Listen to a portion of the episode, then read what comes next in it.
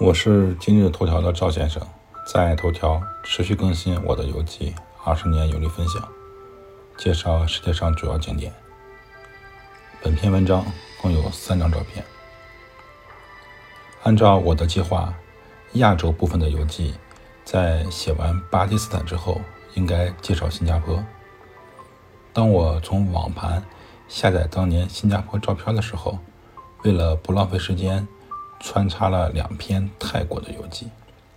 现在，新加坡的全部视频和照片都已经下载完毕。我启动我的新加坡游记。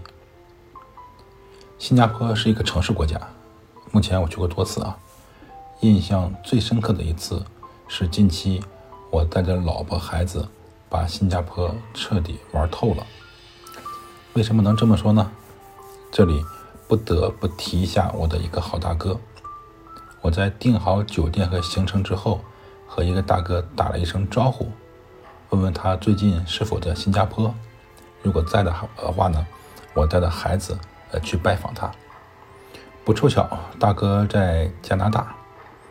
他听我说我带家人去新加坡玩，立刻安排新加坡的工作人员带着司机全程陪同我和家人。这个小妹妹和司机啊，不但提供交通便利，还带着我们深入大街小巷，体验当地的风情。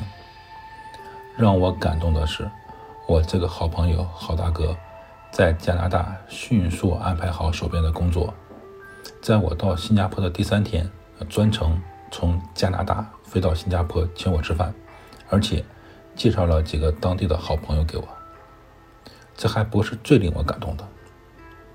我的好朋友在新加坡陪我期间，因为成都有事情需要处理，这个大哥临时飞回成都处理完工作，得知我第二天要离开新加坡回北京，又专程从成都飞到新加坡连夜请我吃饭，并邀请我去家里做客，算是为我践行。此事过后，我的爱人也感慨，赞叹我在商学院能遇到这么体贴的大哥。因为有大哥的安排，在新加坡的工作人员一起陪我和孩子玩，我们在新加坡度过了愉快的两周。从这篇游记开始，我介绍一下新加坡适合游玩和品尝美食的地方。这些地方特别受孩子欢迎。我孩子四岁的时候，我带他满世界跑。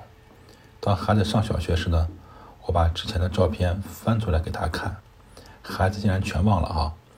丝毫没有记得当年我们一起旅游的细节，但是，但是，直到现在，提起新加坡，我的两个孩子还是赞不绝口，依然记得那一个阿姨带我们游玩的经历。